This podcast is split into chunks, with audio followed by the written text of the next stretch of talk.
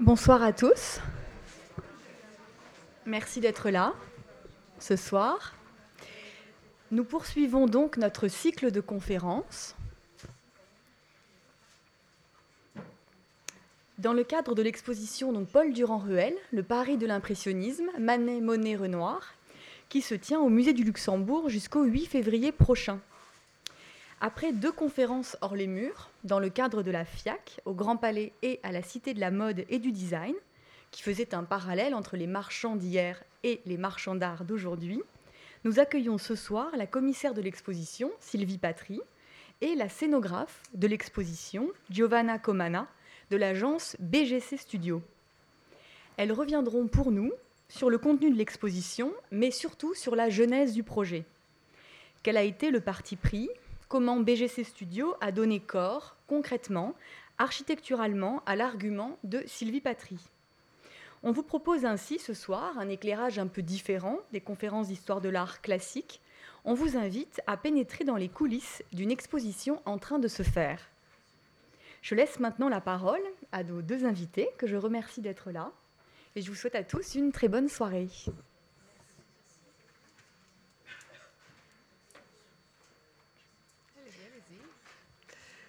Bonsoir, merci, euh, merci Juliette pour cette introduction. Vous m'entendez? Euh, donc euh, nous allons procéder en, deux temps. Euh, je vais très rapidement réesquisser une présentation de, l'exposition, ou plutôt redire en quelques mots qui, qui est, Durand-Ruel et pourquoi nous avons consacré une exposition à Paul Durand-Ruel. Et ensuite, à partir de là, donc, nous dialoguerons, Giovanna Comana et moi-même, sur cette préparation de, l'exposition et, les, grands choix qui ont été faits en vue de, vous présenter des œuvres de la meilleure façon, de la meilleure façon possible.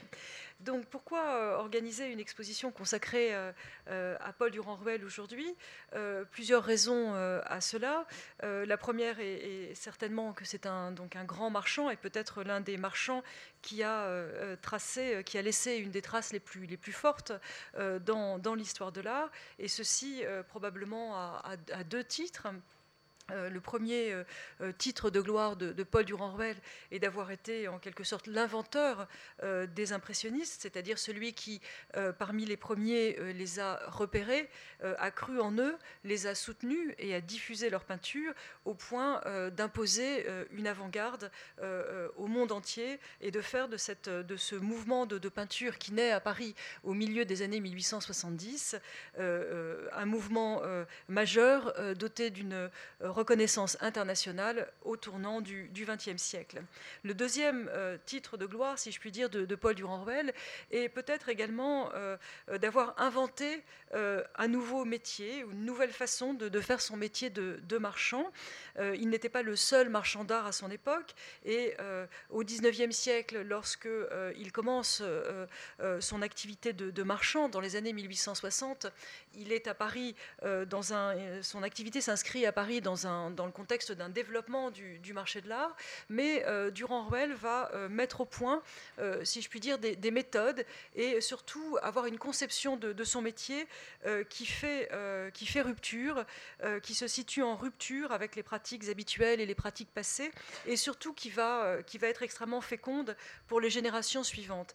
Et donc cette exposition s'inscrit aussi dans une grande tendance ces dernières années, à la fois de l'histoire de l'art et puis la, la pratique des musées, qui est de, s'intéresser précisément à tous ces intermédiaires, aux marchands, euh, aux collectionneurs, parfois aux critiques aussi, à tous ceux qui composent le monde de l'art et qui finalement sont les intermédiaires entre les artistes, entre les œuvres et, le public. Et à ce titre, donc, euh, Durand-Ruel a été euh, extrêmement novateur et il va être considéré par les générations de, marchands suivantes, que ce soit Ambroise Vollard, à qui une exposition a été consacrée au musée d'Orsay, au Metropolitan Museum de New York et, au musée de, Chicago euh, il y a quelques années, euh, par Anne Rockberg ici présente. Euh, donc c'est une, toute une tendance qui consiste finalement à s'intéresser à cette, à, ce, à cette position très particulière qui fait qu'un marchand va contribuer, va non seulement acheter, vendre des œuvres, les montrer, les diffuser et accompagner finalement la création de, de, l'artiste, le développement de, l'œuvre de, l'artiste. Donc c'est ce qu'on a voulu un petit peu montrer, c'est cette double perspective, à la fois les relations de Durand-Ruel avec les impressionnistes, qui sont un aspect de son activité, puisque Durand-Ruel s'est intéressé à d'autres peintres, à d'autres artistes que les impressionnistes, mais il a vraiment concentré son, son effort sur cette génération d'artistes. Et donc, deuxième aspect, à ces méthodes nouvelles de euh, qu'il forge euh, au, fil, au fil des ans et qui euh, contribuent encore aujourd'hui à sa postérité, puisque, comme l'a rappelé Juliette en introduction, des marchands de, jeunes galeristes aujourd'hui se revendiquent encore de l'exemple de, de Durand-Ruel. donc, qui était en quelques mots Paul Durand-Ruel Donc, Durand-Ruel est né en 1831, il est mort en 1922 à Paris. Il est euh, euh, fils, euh, fils de, marchand lui-même.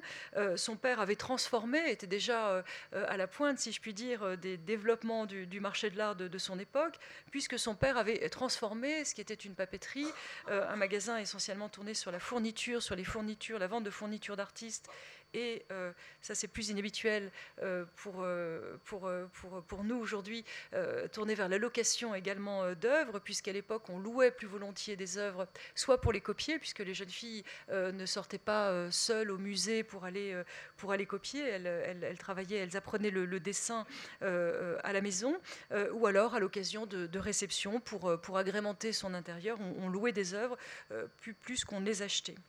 Donc de ce, commerce qui s'appelait euh, euh, beaucoup à l'époque un commerce, euh, on, appelait ça aussi des marchands de curiosité, le père de Durand-Ruel va faire de, ce commerce une, galerie de tableaux et va commencer à se spécialiser sur la peinture moderne, les peintres vivants. Donc Durand-Ruel reprend, Paul Durand-Ruel reprend les rênes de la galerie après la mort de son père en 1865 et lui donne un, un nouvel essor. À ce moment-là, il s'intéresse à une génération qui précède la génération des impressionnistes, puisqu'il euh, il va, euh, il va soutenir à la fois, enfin il va soutenir ce qu'il appelle lui-même la belle école de 1830, et qui est un terme un petit peu assez, poétique et, large, qui, qui, englobe des groupes un petit peu différents d'artistes, au premier rang desquels Delacroix, dont vous voyez ici une œuvre présentée dans l'exposition, l'assassinat de, l'évêque de Liège, et Delacroix est également, donc va être l'un des grands peintres de prédilection de, Durand-Ruel, mais également celui par lequel finalement sa vocation euh, euh, euh, éclot, puisque Durand-Ruel dira toujours qu'il est devenu un petit peu marchand malgré lui. il, a, il a commencé à travailler dans la galerie aux côtés de, ses parents, mais son premier, sa première vocation avait été d'être militaire et ensuite il a souhaité devenir missionnaire. Et c'est en voyant des œuvres de Delacroix, une exposition de Delacroix en 1855 à l'exposition universelle de Paris, qu'il a vraiment euh, euh, cette révélation en quelque sorte de sa vocation de marchand. Et euh, cette vocation de marchand, pour lui, passe par le soutien aux, artistes, ce qu'il va s'efforcer de faire toute, toute son existence. Il va également s'attacher à l'école de Barbizon, à ces peintres, du, à cette génération de 1830 qui développe une approche beaucoup plus réaliste du, du paysage. et je vous montre ici un exemple de, de peinture de Théodore Rousseau, qui est une des grandes figure de ce mouvement et qui est un des artistes que Durand-Ruel va défendre donc dès le, milieu, dès la fin des années 1860 euh, et tout au long de, sa vie. Donc dans l'exposition, nous avons consacré une petite section euh, euh, du, parcours à l'évocation de cette, de cette naissance d'une vocation, des origines de la galerie telle que Paul Durand-Ruel va la développer ensuite. pour plusieurs raisons, à la fois parce qu'on est vraiment au cœur des, goûts de Durand-Ruel, et puis également parce qu'avec cette génération, il va mettre au point des méthodes euh, euh, qu'il appliquera ensuite avec les impressionnistes et qui contribueront à bouleverser le, marché de l'art. Ces méthodes, elles se résument à quelques, quelques, quelques principes qu'on peut, que je peux énoncer euh, rapidement ici. premièrement, cette idée que lorsqu'on s'intéresse à un artiste, on s'intéresse à son œuvre le plus largement possible, et donc Durand-Ruel essaie d'obtenir un monopole ou une exclusivité Et donc il va acheter en masse. Et ça, c'est vraiment un, tournant. Et avec Rousseau en particulier, à la mort de l'artiste, il, achète le contenu de, l'atelier de, Rousseau et il va ensuite organiser des expositions. Il va constituer un stock important. Il va également acheter des œuvres, racheter des œuvres sur le marché. Ça, c'est quelque chose de très impressionnant quand on a préparé l'exposition, de voir à quel point les œuvres sont passées et repassées entre les mains de, Durand-Ruel, qui veut euh, absolument contrôler, euh, contrôler le marché, contrôler les prix euh, pour, mieux, faire monter les prix et, soutenir la cote des, artistes. Un autre principe qui découle également de, celui-ci, qui, lui est très lié, c'est de s'attacher à l'œuvre d'un artiste et donc d'avoir une politique à long terme plutôt qu'une politique de coûts commerciaux isolés. Donc voilà quelques principes qui se qui se mettent en place, il y en a d'autres, euh, la création de revues, la diffusion des œuvres par la gravure et par l'image, euh, qu'il va tenter de, développer euh, à la fois à la fin des années 1860 et puis ensuite au début des années 1870 et puis à nouveau au début des années 1890, il va, il va, il va faire des tentatives en ce, en ce sens. un deuxième, deuxième moment très, très important donc dans le parcours de, de Durand-Ruel, c'est évidemment la rencontre avec les impressionnistes, avec les futurs impressionnistes, puisque euh, le mouvement ne recevra cette appellation euh, qu'en 1874, au moment où les euh, artistes organisent une exposition collective. Donc Durand-Ruel rencontre deux des futurs impressionnistes, Monet et Pissarro, à Londres puisque euh, tous les trois euh, trouvent refuge à Londres pendant la guerre franco-prussienne et, la Commune. et à ce moment-là, donc Durand-Ruel découvre la peinture de Monet par l'intermédiaire de Daubigny, qui appartient à une génération antérieure, et il va immédiatement être séduit par cette peinture. Il va acheter des œuvres à Monet, mais également à Pissarro, comme vous le voyez ici, et il va donc non seulement les acheter, mais les exposer exposé puisque euh, Durand-Ruel euh, a quitté Paris avec euh, des peintures qu'il avait en stock et il ouvre une galerie. il ferme sa galerie à Paris, cesse ses activités à cause de la guerre à ce moment-là, et il ouvre une, galerie entre 1870 et 1875 où il expose pour la première fois des impressionnistes. L'autre grand moment, l'autre grand tournant, le, pivot qui va vraiment faire basculer la carrière de Durand-Ruel et le faire entrer dans l'histoire, c'est sa rencontre avec, euh, avec l'œuvre d'Édouard Manet euh, en 1872, de retour à Paris. Il, il voit cette œuvre, entre autres, ce port de Boulogne chez le, le, peintre Alfred Stevens, qui est un peintre à la mode. Il a, il a un coup de cœur pour cette peinture qu'il connaissait déjà puisque euh, Manet avait commencé à exposer au milieu des années 1860, euh, au début des années 1860 à Paris, au Salon, euh, mais manifestement, il n'avait pas encore, il n'appréciait pas encore à sa juste valeur l'artiste. C'est un tableau comme celui-ci qui va véritablement déclencher l'envie chez Durand-Ruel de s'intéresser à cet artiste et de le suivre. Il se rend ensuite dans l'atelier de, Manet, auquel il achète d'un seul coup plus d'une vingtaine de toiles. Donc, vous voyez toujours cette idée de, de lorsqu'on s'intéresse à un artiste euh, d'essayer d'avoir le plus, euh, le plus possible d'œuvres entre ses mains pour ensuite pouvoir euh, organiser des expositions, contrôler les prix et assurer la diffusion de cette œuvre. Il achète également cette très belle marine de grand format qui, qui est présentée dans, l'exposition.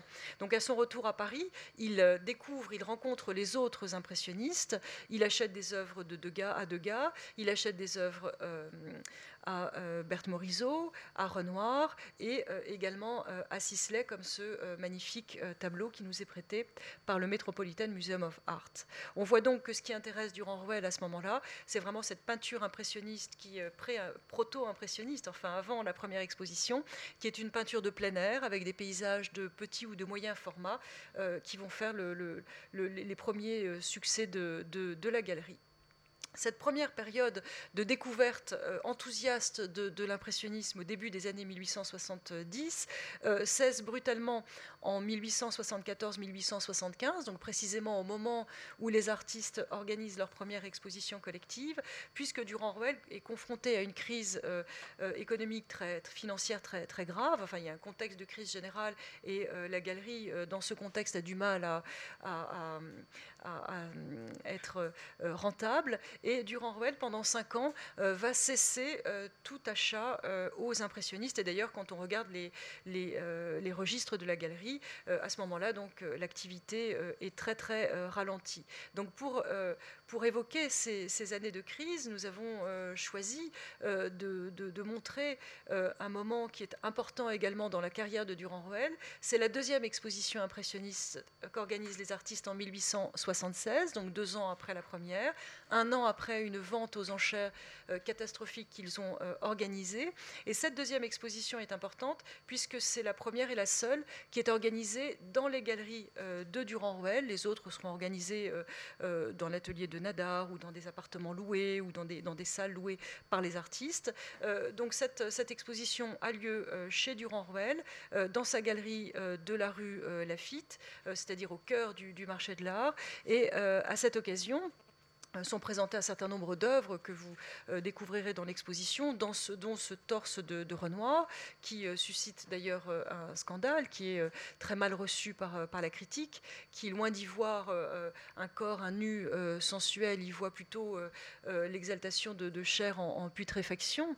Pour vous dire comme le regard a évolué sur cette, sur cette peinture.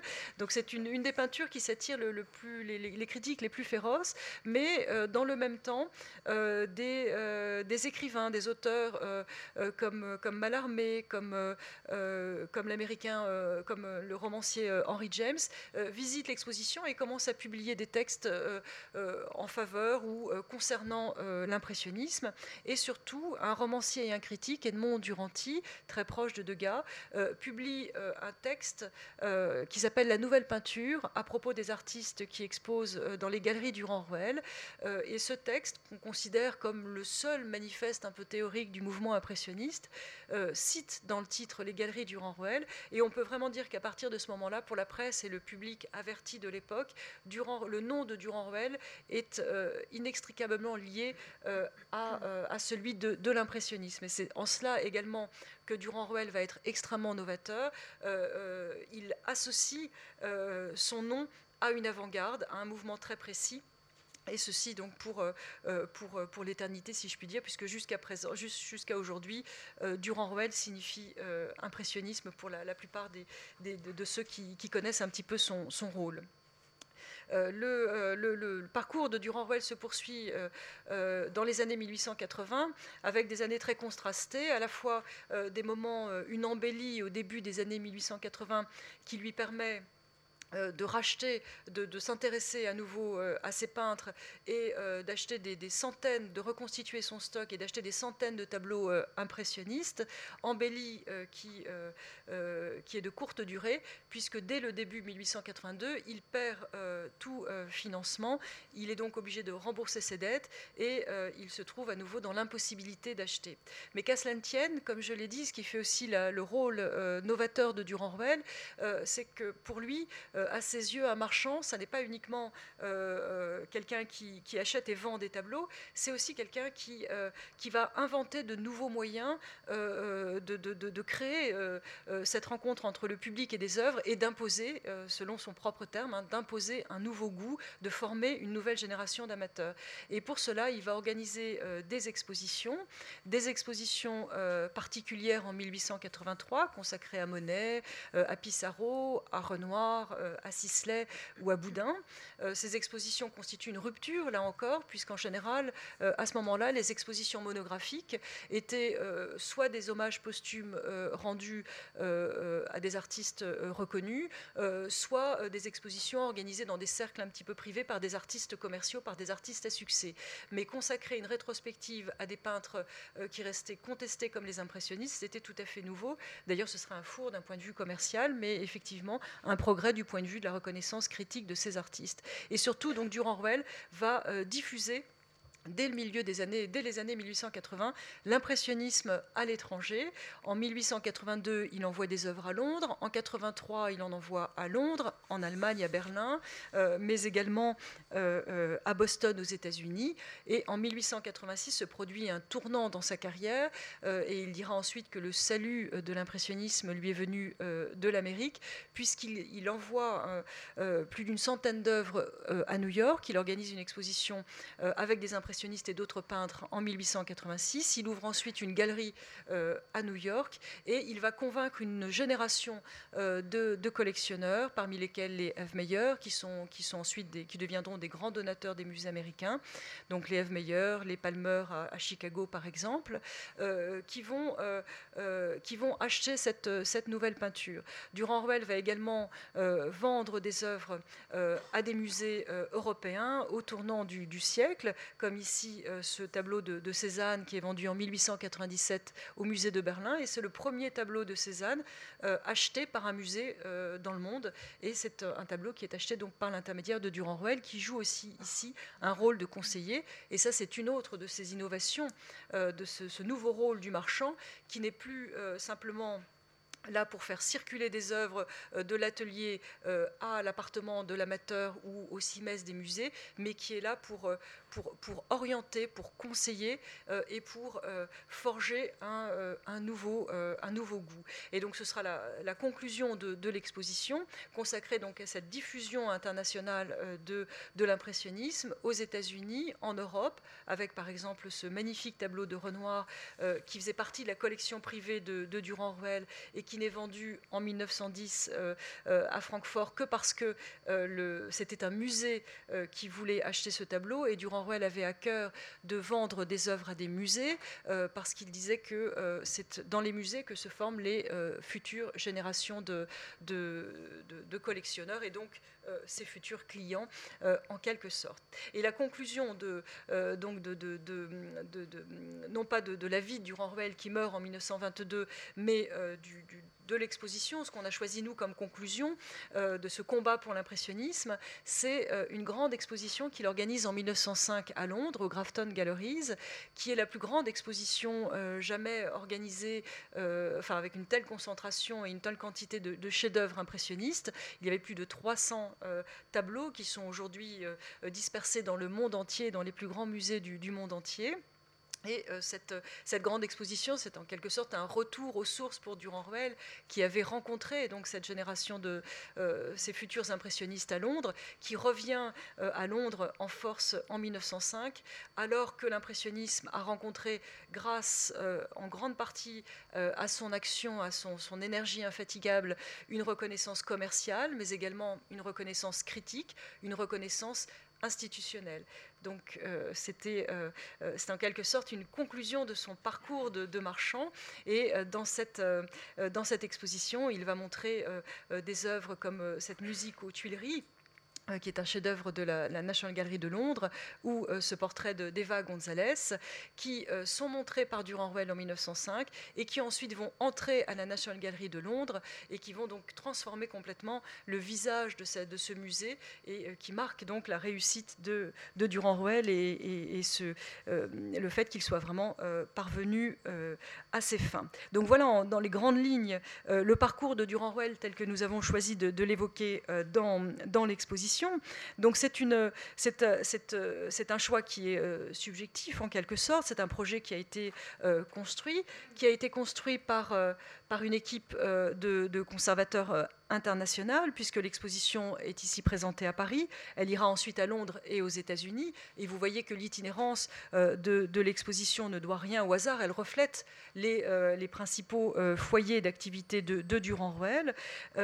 et c'est un, travail donc, qui, a été rendu possible par la collaboration intense et, fructueuse avec les archives du, marchand, avec les descendants du marchand qui détiennent les archives de, de Durand Et qui faisait donc de, ce, cette belle figure, de cette figure importante du marchand, l'un des des derniers seuls grands sujets de l'impressionnisme qui n'avait pas encore été abordé par, une exposition. puisque c'est un petit peu le, propos de, notre intervention, nous allons voir maintenant comment effectivement on passe de ce, parcours, de cette suite d'images, euh, de, ce, choix des œuvres que nous avons fait en commun euh, avec euh, Anne Chris Ruppel de la National Gallery, Joe Richel et Jennifer Thompson du Philadelphia Museum of Art qui vont accueillir l'exposition. Donc comment on passe de cette liste idéale, en quelque sorte, de, cette, de, cette, de ce parcours idéal d'un marchand à une exposition que j'espère vous avez tous pu ou irez admirer. Donc avec une sélection resserrée d'œuvres, hein, il y a plus de 10 000 œuvres qui sont passées entre les mains de Durand-Ruel et vous avez dans l'exposition 80, 80 euh, tableaux qui ont été euh, regroupés euh, dès le départ en six sections que je vous rappelle, mais qu'ensuite euh, Giovanna va, détailler. Donc une première section qui s'appelle Chez Monsieur Durand-Ruel, où on entre dans l'intimité du marchand et du collectionneur. ensuite une section consacrée à l'éclosion de sa vocation et à ses relations donc avec cette génération, cette belle école de 1830, comme il le dit. Une autre section consacrée à ce tournant de 1870-1872, c'est-à-dire la rencontre à Londres, les premiers achats aux et le coup de foudre pour, euh, pour Manet. Ensuite, une section euh, consacrée aux années de crise, euh, de lutte et d'espérance, pour reprendre la citation, pour reprendre une phrase de, de Monet. Ensuite, une section, la cinquième section, consacrée à ce développement des expositions. et ensuite, donc, à ce triomphe de l'impressionnisme en France et, et à l'étranger. Oui, donc en amont, en amont de notre travail de scénographe, il y a donc tout ce travail de, recherche de constitution d'un propos scientifique de la part des commissaires qui nous livrent donc une liste d'œuvres et euh, qui ont en général des idées quand même assez précises sur la manière dont ces œuvres doivent être présentées, puisque voilà, ils pratiquent beaucoup les musées et ils ont une vision très claire de ce qu'ils veulent faire raconter à ces œuvres. Euh, notre rôle de scénographe, donc la scénographie était une, euh, pratique, euh, c'est la scénographie appliquée aux expositions est une pratique assez récente. donc anciennement, c'était l'art de, présenter en perspective. On, voit ça dans la, scénographie de théâtre est plus connue que notre métier. Mais donc, elle touche essentiellement à la mise en espace des œuvres pour que cette mise en espace aide le, visiteur à comprendre, le propos de l'exposition, à aller vers les œuvres, à établir des relations visuelles euh, entre les œuvres, avoir des, parfois par, une intuition, on, comprend aussi bien euh, ou alors autre chose que par euh, le texte qui, accompagne la visite. voilà, donc nous intervenons à ces stades. avec, avec un défi majeur pour l'exposition Durand-Ruel, euh, puisque nous nous trouvions face à, une, exposition organisée autour d'un ensemble d'œuvres exceptionnelles, des, véritables chefs-d'œuvre, et euh, en parallèle un récit très, très intéressant, très documenté, mais qui fait surtout le cœur de l'exposition, qui est le sujet même de l'exposition. Euh, donc nous avons dès le départ euh, eu le sentiment qu'il fallait créer deux niveaux de lecture. Ce n'est pas vraiment deux niveaux de lecture, disons, euh, dissocier, donner corps, donner euh, une consistance physique à ces deux éléments de l'exposition. Donc, d'une part, le récit, donc les textes, tous les documents, photos, gravures qui accompagnent l'exposition, et d'autre part, l'accrochage des tableaux. Et c'est pour ça que nous sommes arrivés à, un système de, de, support pour les textes des tables qui se déclinent euh, de différentes manières, qui permettent, euh, face à la puissance des toiles, de, donner à voir cette histoire de Durand-Ruel que Sylvie vient de nous raconter d'une manière si, fascinante. Donc, vous voyez ici, par exemple, un tableau associé à un texte. C'était dans la phase d'accrochage, hein, ce n'est pas la configuration générale. donc, le, nous avons travaillé euh, dès le départ, dès la phase de concours, euh, en essayant d'enlever le texte des murs. Or, ça, paraît une chose euh, évidente, telle qu'on la raconte, mais c'est vrai que dans les musées, les textes des salles, ce qu'on appelle les textes des salles, sont toujours sur les murs. Et ça, paraît, ça paraît une donnée irréversible en quelque sorte. Donc, vous voyez ici ces, premiers éléments de mobilier qui interviennent. C'est pas évident parce qu'il ne faut pas que ça prenne le pas sur les œuvres. Que les, deux doivent réussir à cohabiter en harmonie. voilà, quelques images, les toutes premières images du concours. Et puis, ce, que, ce qui est devenu, c'est ce dispositif, en fait, qui se veut à la fois évocateur d'un espèce de bureau de, de collectionneurs euh, au centre d'une salle, d'une galerie, euh, qui raconte euh, l'histoire, qui montre des documents et qui libère complètement les murs des salles pour exposer les, œuvres magnifiques qui sont accrochées. Voilà, donc plusieurs, chaque, chaque salle a son, histoire. donc ces tables ont été déclinées en plusieurs typologies, toujours selon le même principe, pour, pour essayer de, voilà, d'une part, accueillir différents documents et puis varier un peu les plaisirs des visiteurs aussi, euh, que ce ne soit pas standardisé en quelque sorte.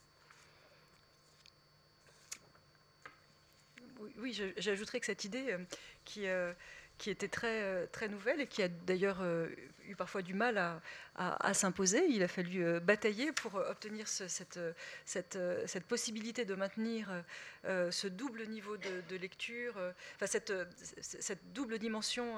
Et, Giovanna, quand, elle avait présenté avec Yves Berton le premier projet, cette belle expression, il y avait euh, il y avait un niveau de lecture horizontal qui était celui des mm. textes et des documents, et puis ensuite la verticalité des, la verticalité des murs. Donc ça, c'est des principes de, de, muséo très, très forts qui ont été apportés par, euh, par, euh, par les, les, scénographes et qui en plus faisaient sens si vous voulez, avec le, propos de, l'exposition, puisque Giovanna a évoqué cette idée comme ça du, du, bureau du marchand au milieu de sa galerie, euh, toute proportion gardée. Ce qu'on voulait aussi essayer de, faire dans cette exposition, c'est euh, de, euh, de recréer en quelque sorte. Alors, ou, d'évoquer euh, l'expérience que pouvait être celle d'un visiteur d'une galerie à l'époque où évidemment il n'y avait pas de texte sur les murs qui vous expliquait qui était un tel et, qui était, euh, et pourquoi toutes les œuvres étaient rassemblées comme ça. Donc il y avait cette idée de, euh, de, recréer un petit peu l'atmosphère d'une galerie où on n'est pas forcément guidé pas à pas et où cette peinture a provoqué quand même un, choc. Donc évidemment, on sait qu'il est illusoire d'une certaine façon de nous, nous n'avons plus cette virginité du, regard à l'égard de l'impressionnisme. Mais par exemple, je vous montre ici euh, ce qu'on appelle le triptyque. Les légendes sont, euh, mes légendes sont en anglais, puisque comme je vous ai dit que l'exposition a été préparée avec les États-Unis et l'Angleterre, en fait, du coup, on avait effectivement les, légendes en anglais. Donc, je vous prie de, m'excuser. C'est le reflet du travail d'une équipe internationale. Et donc, ce, triptyque mais qui est euh, conservé au musée d'Orsay illustre à merveille, à mon avis, ce qui a dû être un choc visuel pour les visiteurs de l'époque au début des années 1870 qui découvrait donc à travers euh, cette œuvre de, de, de Pissarro, de Monet, qui étaient vraiment les artistes euh, au cœur de l'activité de, Durand-Ruel au début des années 1870, qui découvraient cette peinture euh, lumineuse, fraîche, tout, à fait, nouvelle à l'époque. Et, donc il nous semblait que cette dissociation du, discours écrit et des tableaux était une une façon modeste, euh, mais peut-être efficace, euh, de, plonger comme ça, d'avoir cette, sorte de plongée visuelle et euh, cette, évocation, cette expérience peut-être qu'avaient pu avoir les, visiteurs lorsque eux-mêmes découvraient, étaient pris un peu par surprise par cette peinture. Ensuite, un des grands enjeux de l'exposition et du sujet de l'exposition, qui était vraiment la menace, en quelque sorte l'écueil de l'exposition, c'était de ne pas faire une exposition documentaire et de vraiment donner euh, toute leur place aux œuvres. Et ça, c'est quelque chose, euh, dès le départ, qui nous tenait à cœur. Et ne pas faire une exposition documentaire, pour, euh, pour nous, ça avait deux, deux sens. déjà, il ne fallait pas qu'on cède nous-mêmes à la fascination de ces documents. Il ne fallait pas qu'on soit noyé par ces archives dans lesquelles on était plongé pour préparer l'exposition. Et ensuite, surtout, le plus grand danger dans un sujet comme celui-ci, c'est de ravaler les œuvres au rang d'illustration. Et donc, cette, idée de scénographie qui, est venue euh, euh, de Giovanna et d'Iva a permis tout de suite de, euh, couper court à toute, instrumentalisation de l'œuvre et tout, toute, toute, utilisation de l'œuvre comme, comme, illustration. Et on a véritablement cette, façon de, magnifier les tableaux en les présentant seuls et également c'est aussi une, une façon, comme le disait Giovanna en introduction au sujet de, la scénographie, d'avoir une, une, approche intuitive du sujet, puisqu'on a choisi chaque œuvre en fonction du rôle qu'elle a pu jouer dans le parcours du marchand, euh, en considérant par exemple des, indépendamment de la qualité évidemment, hein, euh, la date d'achat, par exemple, on a effectivement essayé de rassembler dans cette salle du début des années 70 tous les premiers achats faits par Durand-Ruel. On a euh, fait entrer des critères comme on s'est appuyé sur la correspondance du marchand, sur ses mémoires pour savoir quels étaient les tableaux qui lui tenaient le plus à cœur. Donc tout un, tout un, ensemble d'arguments qui ne sont pas forcément portés à la connaissance du public. Et puis à chaque fois, quand on confrontait nos listes entre commissaires,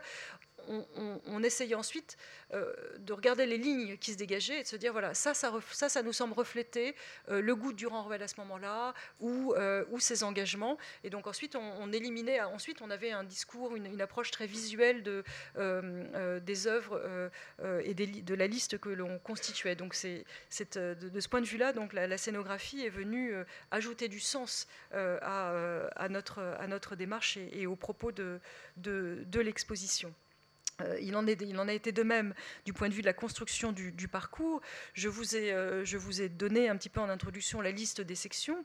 En fait, euh, donc nous, ce qu'on transmet aux architectes, c'est effectivement des groupes d'œuvres une liste d'œuvres qui n'est pas toujours définitive pour le grand bonheur des architectes, avec des négociations de prêts qui se poursuivent le plus tard possible, euh, puisqu'on veut toujours avoir les, plus grandes chances, on ne veut pas abandonner des, tableaux. Donc jusqu'au dernier moment, on essaie de, négocier jusqu'à ce que vraiment euh, les architectes nous disent bah, écoutez, non, il n'y a plus la place de les mettre. Toujours une petite place pour les chefs-d'œuvre. Ou, euh, voilà, ou la réunion des musées nationaux qui nous dit non, non, là maintenant on ne peut plus organiser le transport du tableau, ça n'est plus possible. donc voilà, on, on confie à l'architecte une liste avec, euh, euh, avec, euh, avec des groupements d'œuvres, avec des sections. Des sections, ce ne sont pas des salles, parce qu'après, ça, justement, c'est le travail de l'architecte. Moi, j'ai des idées de ce qui va ensemble, mais je ne sais pas s'il faut les mettre en deux salles, en une salle, en trois salles. Ça, après, c'est justement le dialogue avec, avec, avec les scénographes. Et, ensuite, on, on, donne comme quelques grands principes qui nous plaisent à nous, et on voit si ça marche du point de vue des, scénographes. Donc on avait tout de suite dans l'idée, nous, côté commissariat, qu'il fallait un parcours très fluide. Et euh, à côté de ces idées générales, il y avait aussi quand même quelques petites contraintes un peu plus... Euh, un peu plus euh, euh, difficile à, relever.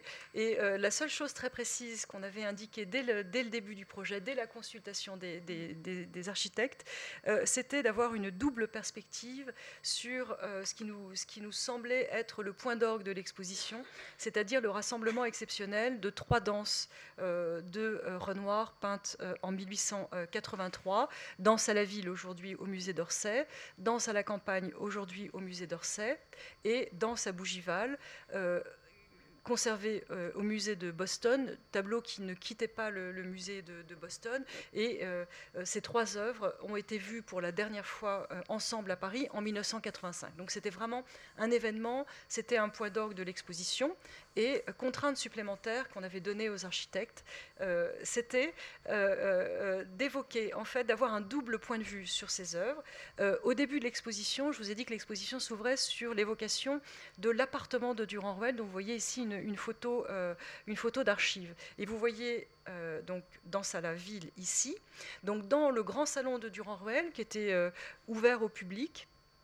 et qui constituait à l'époque, à la fin du 19e siècle, une sorte de contre-musée du Luxembourg. Le musée du Luxembourg était le musée des artistes vivants à l'époque. Euh, il avait une collection euh, et euh, les impressionnistes se sont difficilement frayé un chemin jusqu'au musée du Luxembourg puisque le premier achat d'un tableau impressionniste a eu lieu en 1892, donc près de presque 20 ans après l'émergence publique du, mouvement. Et, donc on a ouvert aussi l'exposition parce que justement l'appartement Durand-Ruel pour les contemporains, l'appartement et la galerie étaient considérés comme des contre-Luxembourg en quelque sorte, des contre-musées du Luxembourg. Donc on voulait euh, que, euh, enfin je, souhaitais que euh, Danse à la ville et Danse à la campagne soient visibles depuis cette première section de l'exposition qui était consacrée à l'appartement de Durand-Ruel,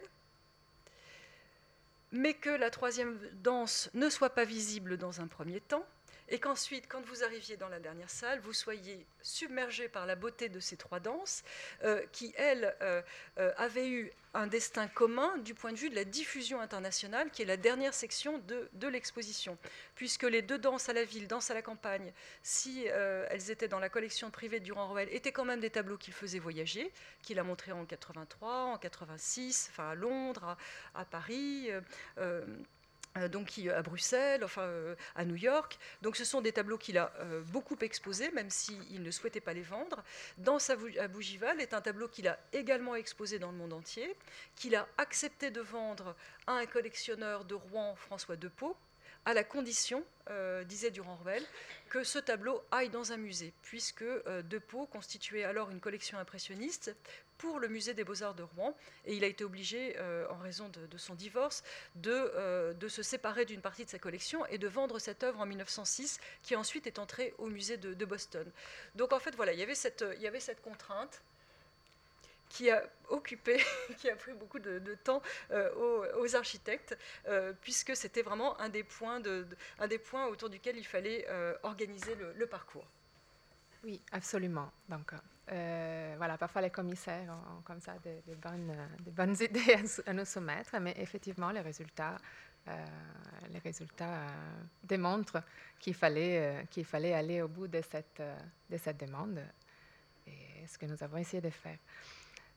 Donc, hum, donc, vous voyez ici le premier plan du, projet que je vous montre. Pour, je, vais vous en montrer trois, étapes. cette première phase, une phase intermédiaire et la phase finale pour vous montrer comment, au, fur et à mesure de, notre travail, euh, comment avec les commissaires, les, projets évoluent et quelles sont les lignes qui restent. Euh, euh, en général, nous essayons de garder quelques points forts qui, qui, qui, qui, se développent. Donc, nous avons, nous avons donc, vous reconnaissez, celle-ci est la et la salle Caillebotte, la plus petite salle du musée, la grande salle que vous voyez ici. Euh, nous voulions d'une part avoir euh, un espace très fluide, d'autre part euh, avoir dès le début cet effet de perspective sur les deux danses, la ville et la campagne, mais en masquant la, troisième danse. Et d'autre part, il y avait toute une série d'interactions entre les différentes sections que nous voulions mettre en place sans pour autant en faire des salles fermées, puisque c'était un peu dommage. Et puis, euh, on avait bien compris que. Voilà. Euh, d'autant plus que euh, la liste d'œuvres qui, nous a été soumise comportait des ensembles très cohérents, déjà, du point de vue, même, je dirais, visuel. Donc, c'était très facile d'avoir un espace ouvert et puis que le visiteur ne se trouve quand même pas perdu, qu'il reconnaisse quand même des ensembles d'œuvres qui vont ensemble donc, euh, dès le, départ, nous, avons l'idée d'ouvrir euh, la première section, donc, qui, est, qui est donc, se trouve donc être traversante sur les deux salles. Euh, ce qui nous permet d'avoir une, première partie, donc la première section qui présente donc, Paul Durand-Ruel, un homme, un collectionneur et une, famille dans l'impressionnisme, qui présente d'une part la famille, d'autre part quelques œuvres emblématiques et bien sûr deux des danses qui étaient exposées chez lui. Euh, une salle un peu à part euh, présente la belle école des années 1830. Et cela nous permet de découvrir dans la grande salle, en arrivant dans la grande salle, euh, un vaste espace qui, où, les salles, où les, donc les, où les volumes, où les volumes s'agrandissent et, et les espaces s'éclaircissent de même que que le, travail de Durand-Ruel prend de l'ampleur et que les œuvres euh, vont de plus en plus loin, euh, Berlin, euh, Londres, Berlin, jusqu'aux États-Unis. donc, cette diagonale est essentielle dans le projet et elle est restée jusqu'à la fin puisque elle donne la, perspective vers les trois danses, qui sont donc les points, de, les points focaux de, toute l'exposition. Un deuxième, voilà, ici vous voyez, donc il y a des, petits pointiers, c'est les, les, parcours, euh, vous voyez les tables qui viennent s'insérer dans ces espaces assez, assez dégagés. Euh, nous avons essayé d'autres configurations pour renforcer cette diagonale et puis pour, euh, pour trouver une bonne solution pour présenter donc, les deux danses qui sont accrochées ici et la troisième qui est un peu plus loin. par une sorte de belvédère.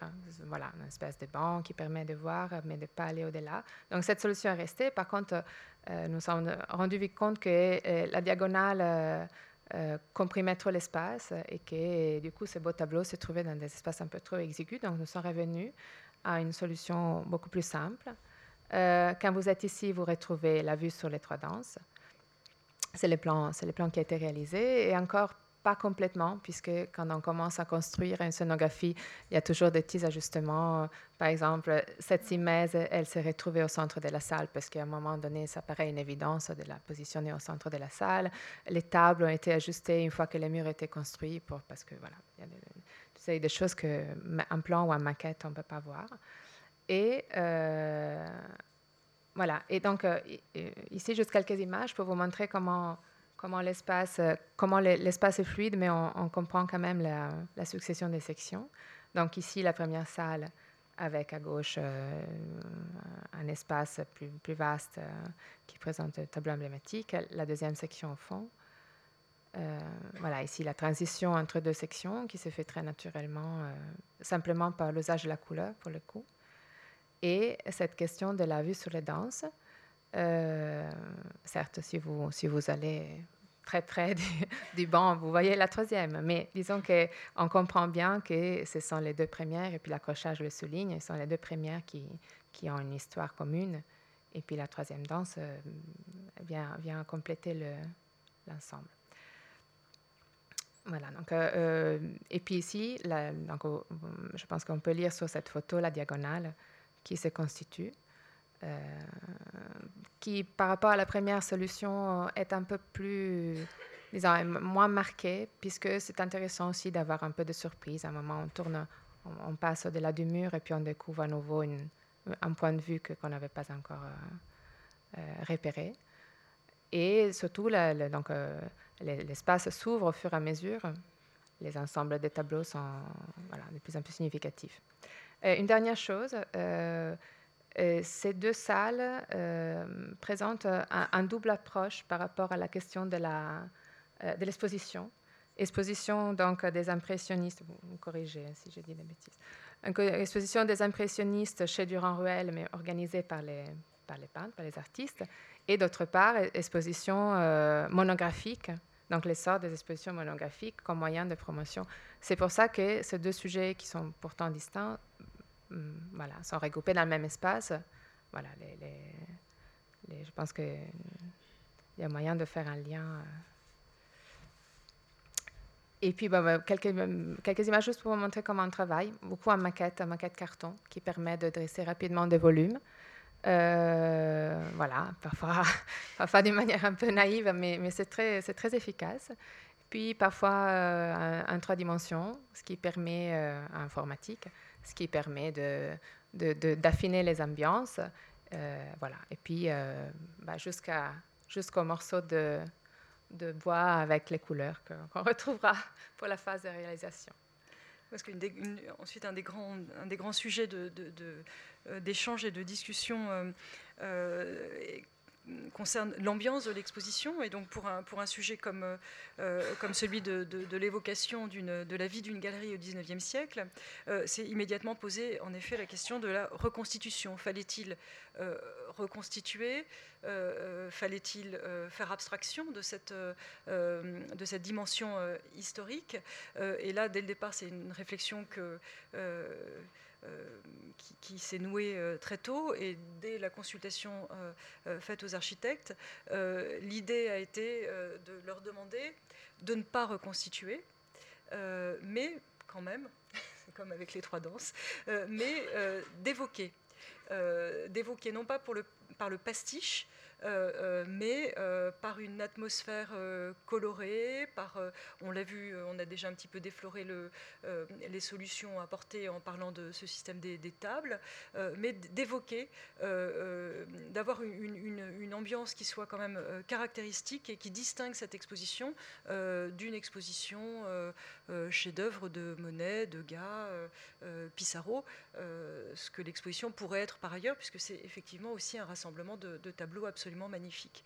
Euh, donc je vous montre deux, images, euh, à la fois donc euh, une gravure de 1845 qui vous montre la galerie Durand-Ruel avant même que, que Paul euh, Durand-Ruel en prenne la direction, et une, vue de l'exposition que Paul Durand-Ruel organise au Grafton Galleries en 1905 à Londres, dont je vous ai parlé, que nous avons utilisé comme conclusion un peu de, de son parcours. donc vous voyez qu'il n'était pas question évidemment d'aller dans cette densité d'accrochage-là. nous avons quand même voulu évoquer cette idée de mélanger des sculptures avec des peintures, et notamment des bronzes ici de, Barry euh, qui, euh, qui, qui, euh, qui, complétaient la présentation de, tableaux. et de ce, de ce principe-là, donc certaines idées ont été gardées, comme cette amplification des volumes dont a parlé Giovanna, et puis de temps en temps, mais euh, de façon très mesurée, euh, un accrochage euh, sur double rang pour évoquer cette, façon d'accrocher qu'avait Durand-Ruel, à la fois donc en rupture avec ce qui se faisait avant. Vous voyez que les doubles rangs sont enfin, il n'y a que des doubles rangs, on ne va pas, on ne va pas jusqu'en haut de, la simèse comme c'était le cas euh, euh, généralement à l'époque. et puis, cette idée aussi d'avoir des, des, résonances, des, correspondances par format, donc qui était une autre façon de, présenter la, la, peinture. Bon, on n'est pas allé jusqu'à reprendre les abat-jours et l'éclairage. Donc, ça, c'était un, cas d'école justement pour cette idée d'évocation de, de, plutôt que de euh, reconstitution. Oui, parce qu'en fait, vous voyez sur cette image, vous voyez sur cette image que, que moi je ne vois pas, mais. Euh, donc, la, une, une, reproduction de l'intérieur de Durand-Ruel. Euh, Margaret Gray, qui est graphiste et que je salue parce que je l'ai vue euh, dans la salle, a eu cette idée extraordinaire de, travailler sur, un, effet de perspective avec cette photo qui, crée un espace virtuel. Euh, et puis vous verrez, elle a poursuivi cette, idée avec, les textes, mais on en parlera après. Donc ici, l'idée, c'est de, de, voilà, de se retrouver chez Durand-Ruel en quelque sorte, avec cette reproduction, avec euh, euh, le, la sculpture, voilà, le marbre euh, qui, était, qui, était dans le, qui était dans son salon, et avec une, voilà, une, reconstitution d'une des portes. voilà, c'est juste un encadrement des panneaux qui a été fait pour l'exposition, mais du coup, la présentation, effectivement, donc quand vous entrez dans l'exposition, vous voyez les deux portes, et on a fait en sorte, l'agrandissement a été fait, l'image a été travaillée par Margaret pour qu'on ait effectivement cette perspective et cette continuité. Donc on n'a pas remonté, on n'a pas reconstitué les cinq portes de l'appartement, mais vous en avez deux en photo, et ensuite euh, le regard euh, se situe dans la, continuité. On a une, reconstitution réelle, enfin un rassemblement de, des six panneaux d'une porte. Donc euh, nous, avons résolu de cette manière la question de la, reconstitution de l'évocation de l'ambiance. Euh, les tables, les dessins des tables euh, veulent rappeler par ces tablettes, par, cette, l'épaisseur du corps de la table, un mobilier 19e bah, siècle. Et, nous étions partis sur quelque chose d'assez sombre, un bois sombre.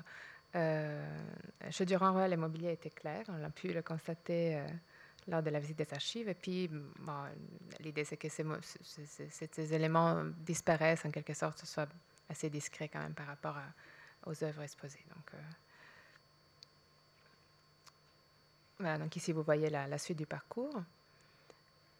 Euh, ce qui nous amène à la question des teintes, qui, qui est essentielle. Euh, ici, celle-ci était une première palette, donc des nuances de gris. Et ici, vous voyez la, solution qui a été adoptée à la fin. Donc, euh, euh, effectivement, une teinte un peu différente, un rouge sombre pour euh, l'époque, la, belle école de, 1830, qui est vraiment un peu un sujet à part. Et puis, les tableaux vont très bien sur, cette teinte. Euh, et, puis un, gris sombre, un gris foncé, pour, un gris clair, un gris foncé, pour créer euh, un peu de contraste, pour accentuer, parfois les, perspectives, pour faire rentrer dans l'exposition, dans cette première partie. Alors, euh, hmm, le choix de teintes est, dicté par une volonté de créer une certaine ambiance, mais aussi par une confrontation directe avec l'étoile donc, nous, nous, avions choisi une palette de gris, par exemple, pour les danses, qui était donc voilà, parmi les tableaux les plus emblématiques, et puis avec une palette très, très, très précise. Très, voilà. Et nous avons pu constater au musée d'Orsay, avec, avec nos échantillons de peinture, qu'il voilà, qu'il faut, quand c'est possible, tester, puisque les, tableaux réagissent d'une manière voilà, très, voilà, plus ou moins heureuse par rapport au fond sur lesquels ils sont posés. Donc, euh, voilà, la deuxième salle, le deuxième espace est, très clair pour accentuer cette idée d'ouverture, de, fluidité du parcours. Voilà, ici vous voyez des échantillons de maquettes, de, de bois, euh, de sol, euh, juste pour vous illustrer un peu des prototypes artisanaux des lampes qui viennent sur les tables. Et puis, bon, bien sûr, un, peu, un travail en perspective pour pour affiner les, choix des couleurs. Et euh, ici, vous voyez les, les bronzes des barils qui sont, qui sont intégrés au mobilier, qui, qui dialoguent avec, euh, avec euh, les œuvres qui sont, qui sont autour. Oui.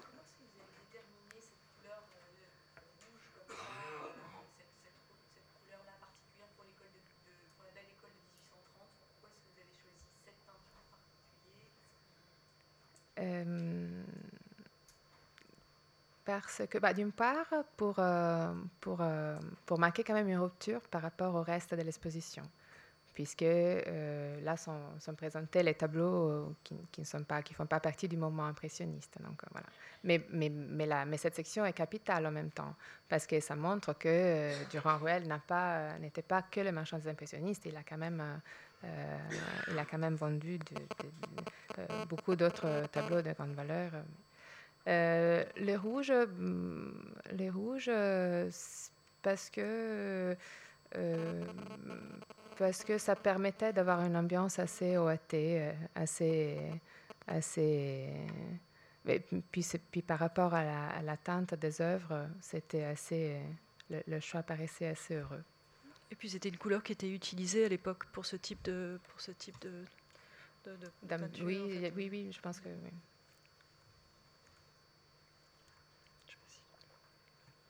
Voilà, vous avez encore euh, quelques exemples de, cette teinte, de comment elle se décline jusqu'à la voilà, danse.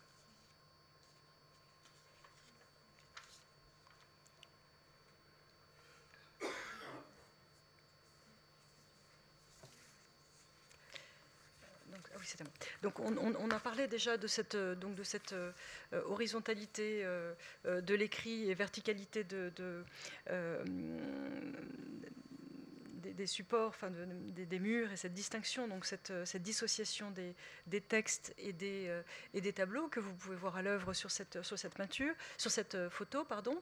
Donc il y a eu deux pour le, pour le graphisme en termes de, contenu, enfin du point de vue du, du, commissariat, il y a eu deux, deux, demandes, donc des textes de salle comme d'habitude, mais pas comme d'habitude puisqu'ils sont sur ces tables de, présentation, et puis des, des cartels développés, vous voyez ici, assez, assez, assez important. Vous en voyez euh, un autre ici. D'ailleurs, c'est amusant parce que c'est quelque chose qui a été euh, euh, signalé par, par un certain nombre d'articles de, presse, la présence de ces cartels développés. Pourquoi cela nous semblait important, en dehors du fait que ça, du coup, donnait de la place au graphisme très, élégant de, Margaret Gray. Il nous semblait que du point de vue du, propos lui-même, c'était un, un, élément clé de, la construction même du, projet, puisque, vous l'aurez compris, la disposition euh, euh, des œuvres au gré du parcours est une disposition qui n'est pas une disposition, une succession habituelle, euh, puisque le premier tableau, par exemple, de Degas présenté dans l'exposition dans la salle 3 est un tableau de 1872. Le, la deuxième œuvre que vous pouvez voir est le défilé de 1866-1868, donc antérieur au tableau de précédent de Degas, et vous pouvez également voir cette classe de, ballet de 1880. Donc les œuvres, habituellement, on essaie de constituer des ensembles chronologiques ou des ensembles thématiques, mais ici, vous voyez que c'est un désordre chronologique et un, désordre thématique, puisque les danses, par exemple, sont, les deux tableaux de danse sont, dissociés. Tout simplement parce que ces tableaux interviennent à des moments clés du parcours de Durand-Ruel, et donc il nous semblait important, par, par des cartels, de les expliquer. Ce tableau est l'un des premiers achats faits par Durand-Ruel à C'est pour ça qu'il est en début de parcours. Ce tableau a été vendu en 1892 par Durand-Ruel à un des grands collectionneurs, Isaac de Camondo, qui constitue alors une collection impressionniste pour la donner au musée français. Donc on est dans cette dernière section d'exposition évoquant cette, ce rôle d'arbitre du goût et ce rôle important joué par Durand-Ruel dans la diffusion de l'impressionnisme et son travail auprès des, collectionneurs et des amateurs de, son époque. Et euh, ce tableau de cette classe de, ballet est euh, un tableau qui euh, est vendu par l'intermédiaire de Durand-Ruel euh, au frère de Marie Cassatt, de la peintre Marie Cassatt, très proche de Degas par ailleurs. Le frère de Marie Cassatt vivait euh, à Philadelphie. C'était un des grands manias euh, du, transport ferroviaire et l'un des tout premiers collectionneurs de, l'impressionnisme. Et donc ce tableau prenait place dans cette section sur la diffusion et en particulier dans, l'un des fils rouges de, l'exposition qui est cette, relation particulière de, des États-Unis, des collectionneurs américains avec, avec les Donc tout ça euh, nous semblait euh, euh, légitimer ce rôle important qui a été accordé au, au, cartel. Le seul moment où se déploie un discours un petit peu chronologique, mais c'est parce qu'il correspond au sujet et au parcours de Durand-Ruel, c'est lorsque dans la section consacrée aux expositions monographiques, nous avons évoqué la première rétrospective que Durand-Ruel consacre à Monet en 1883. Et donc là, nous avons évidemment accroché les œuvres de façon euh, chronologique, non pas telle qu'elle l'était euh, euh, dans la galerie Durand-Ruel en 1883, parce que ça, pour être honnête, on n'en a pas d'idée. Les, recensions par la presse de l'époque ne sont pas assez précises pour reconstituer l'accrochage, mais en tout cas, ce qui faisait la spécificité, l'originalité et la nouveauté de ce type d'exposition, c'était leur caractère rétrospectif, et donc nous avons donc choisi délibérément, non pas de reconstituer l'accrochage, c'est impossible, mais d'en extraire la quintessence qui était cette visée, cette ambition rétrospective qui faisait, euh, qui faisait rupture. Et donc là, les œuvres sont accrochées de façon plus traditionnelle. On va de 1864, passant par 76 et euh, par les tableaux de, 83, enfin de 82, qui sont exposés donc euh, presque tout frais sortis de, l'atelier du peintre, pour finir avec l'évocation d'une autre euh, exposition ensuite. Bon, ça c'est un chef-d'œuvre absolu, qui sont donc l'exposition que Monet, que Durand-Ruel va consacrer au peuplier de Monet en 1892. Voilà, donc euh, euh, en parallèle de, Cartel développé, il y a bien sûr le, cœur de, l'ensemble de, documentation qui est constitué, euh, comme vous voyez ici, d'un texte de salle et puis des documents. donc c'est une, mise en page qui a été étudiée et travaillée par Margaret pour permettre aux visiteurs d'avoir plusieurs points d'approche dans une salle où il y a beaucoup de monde, on l'espère, mais il y avait beaucoup de monde effectivement ces jours-ci. Euh, cela permet euh, une fruition plus agréable des œuvres euh, et ça évite d'attendre. Donc du coup, le texte est orienté d'un côté de la table, les photos. Donc voilà, plusieurs, exemples de tables. voilà, ici vous voyez une, composition avec des gravures et des des sculptures des bronzes et Et euh, donc, euh, ce que j'ai évoqué tout à l'heure, euh, donc, dans cette image, vous revoyez la, perspective d'entrée avec le, salon de, de M. Durand-Ruel et les textes qui, qui, viennent poursuivre artificiellement cette ligne de fuite comme une corniche. Donc le principe se retrouve dans toutes les salles de l'exposition les, titres de salles sont, placés assez haut et ça donne une ligne qui guide les visiteurs à travers tous les espaces. C'est très raffiné. Euh, voilà. Donc euh, après, bon, ça, euh, ce n'est que du papier, comme disait, comme disait Sylvie. il faut arriver à réaliser le projet. Voilà. Et, donc on arrive aux, dernières, dernières phases, de, aux ultimes ajustements. Aux ultimes ajustements. Voilà, à la construction et aux ultimes ajustements. Donc en guise de conclusion, on vous montre quelques photos du, du montage et peut-être Giovanna peut évoquer des, des, changements qui ont été faits de, de dernière minute ou de... Oui, en phase de, en phase de montage. nous essayons d'éviter de, trop chambouler le projet, puisque ce n'est pas, pas le but. Mais, mais, par exemple, voilà, il y a quelques... Cette simèse a, effectivement a été, déplacée, un petit peu. Avant l'arrivée des œuvres, hein, je le précise. Avant, oui, oui, bien sûr. avant même la construction de mm. la simèse, disons-le, au mm. moment du tracé au sol. Euh, voilà, puis la, la, position des tables a été et que de même la position des lampes, tout ça a été réglé sur place, euh, avant bien sûr l'arrivée des œuvres. Et, euh, puis l'accrochage, euh, après la phase d'installation, donc, c'est très simplement dans l'espace du musée, on construit des cimaises, ça s'appelle des cimaises, qui, sont, qui sont préparées pour l'arrivée des œuvres. Et puis, il y a donc la phase d'accrochage, proprement dite, euh, qui comporte la présence de commissaires, euh, des convoyeurs étrangers, la présence des commissaires. Euh, et donc, nous préparons en phase d'étude des élévations dans lesquelles chaque tableau trouve sa place. mais après, en phase d'accrochage, bien sûr, chaque tableau finit par, par, voilà, par, être positionné, parfois, parfois à l'identique, comme c'est le cas dans cette photo, et parfois un peu différemment. Donc, peut-être pour vous donner effectivement un exemple de, cette, euh, de, des changements qui sont advenus euh, au moment où euh, c'est quand même un des moments les plus exaltants du projet, quand les, mm. les œuvres arrivent, quand les œuvres sont déballées. Et donc en général, en tant que commissaire, on a pu voir chacune des œuvres en chair et en os, sauf lorsqu'elles sont difficilement accessibles. Donc on connaît individuellement les œuvres. Euh, mais on les a rassemblés jusqu'à ce stade. Tout ça n'a été euh, que du papier, euh, de très belles élévations, une maquette absolument géniale, mais ça reste quand même quelque chose d'assez, virtuel.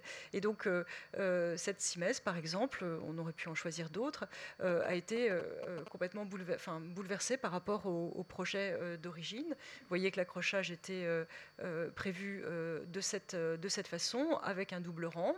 Euh, il y a eu d'ailleurs une phase intermédiaire de l'élévation, où les deux paysages, ici vous voyez un paysage de, enfin vous devinez plus exactement, un paysage de Monet conservé au musée de, Berlin, euh, on l'avait mis sur le papier, ça semblait aller de soi, on l'avait mis à côté d'un paysage de Sisley, et puis finalement au moment de l'accrochage, euh, on a trouvé que euh, les couleurs des deux tableaux, les formats correspondaient bien, mais les couleurs des, tableaux finalement se, contredisaient entre elles, enfin n'étaient pas assez harmonieuses, puisque quand même le maître mot de, de, cette exposition, je pense que tel qu'on l'a voulu, euh, côté commissariat et côté scénographie, c'est vraiment d'avoir un ensemble harmonieux, de chercher, euh, parfois dans des expos, on peut rechercher des, chocs, des contrastes, mmh. et ici au contraire, c'était l'idée de, développer en, harmonie, de rythmer, mais, mais d'être dans, une harmonie, euh, puisqu'on avait quand même affaire au parcours d'un homme très cohérent, avec une certaine unité, avec une vision, et il fallait traduire en quelque sorte par cette harmonie, cette confiance du marchand, ce regard et cette cette sorte de, euh, oui, de, cohérence euh, de, son parcours et de son, de son combat pour, euh, pour l'impressionnisme. Et donc on a finalement donc, décidé de, modifier, modifier l'accrochage de façon assez, assez importante et ça a été le cas pour, euh, pour, pour, beaucoup, de, murs, et euh, puisque une fois qu'on voit les œuvres ensemble, lorsqu'elles arrivent ensemble, dans, le meilleur des cas, et ça c'est tout le travail de, la personne qui est en charge du mouvement des œuvres, de la régie des œuvres, c'était dans le cas de cette exposition Isabelle Mancarella, c'est-à-dire c'est un travail extrêmement complexe, extrêmement complexe, qui doit jongler avec les horaires d'avion, les vols entre Chicago Paris, euh, euh, Francfort, Paris, enfin l'arrivée des œuvres, la disponibilité des musées prêteurs euh, et, le plan des architectes. Donc elles ont le plan de, l'architecte, elle a le plan de l'architecte et elle essaie de faire venir à la même date les tableaux qui sont sur le même mur ou dans la même salle, encore mieux, plus raffiné, pour que nous puissions accrocher en connaissance de cause et justement faire en sorte que le moment de l'accrochage ne soit pas l'application mécanique du plan, tel qu'on l'a élaboré euh, euh, au fil de, nos, de notre travail en, commun, mais soit vraiment une une rencontre avec l'œuvre, une prise de, de, de, de conscience de, l'œuvre dans tous ses aspects, euh, qui, euh, même si on les connaît, euh, même si on connaît les œuvres, il y a plein de choses qui, qui finalement se révèlent au moment où les œuvres arrivent à nous et arrivent ensemble à nous, c'est-à-dire des questions effectivement de, coloration générale, d'encadrement, qui sont absolument décisifs. Là, on n'a pas toujours l'info sur le cadre, et, et, donc et des questions de, rythme également de de, je ne sais pas ce qui nous arrive à chaque fois. on va se dépêcher de conclure parce que le toit, va nous tomber sur la tête. Et donc voilà, en, en, conclusion, peut-être qu'on pourrait, on pourrait dire que tout ce, tout ce travail jusqu'à l'accrochage final a vraiment pour but de, euh, de magnifier l'œuvre, de lui donner euh, toute sa place. Et j'espère qu'on a pu vous montrer au fil de cette, de cette présentation en duo à quel point euh, cette préoccupation était finalement au cœur de notre travail en commun, qu'il s'agisse de la scénographie, qu'il s'agisse du graphisme, euh, euh, qu'il s'agisse de, l'éclairage. On n'a pas parlé de l'éclairage, mais Philippe Collet a fait un travail absolument merveilleux, en accord avec à la fois le concept de l'expo et l'esthétique même, enfin les, parties pris de, de, Giovanna. Donc c'est tout un travail d'équipe, et là pour le coup d'une équipe internationale pour finalement magnifier euh, des, œuvres euh, parfois euh, dont le prêt a été parfois difficilement acquis. Merci beaucoup. Merci à vous. Merci. Merci à Sylvie.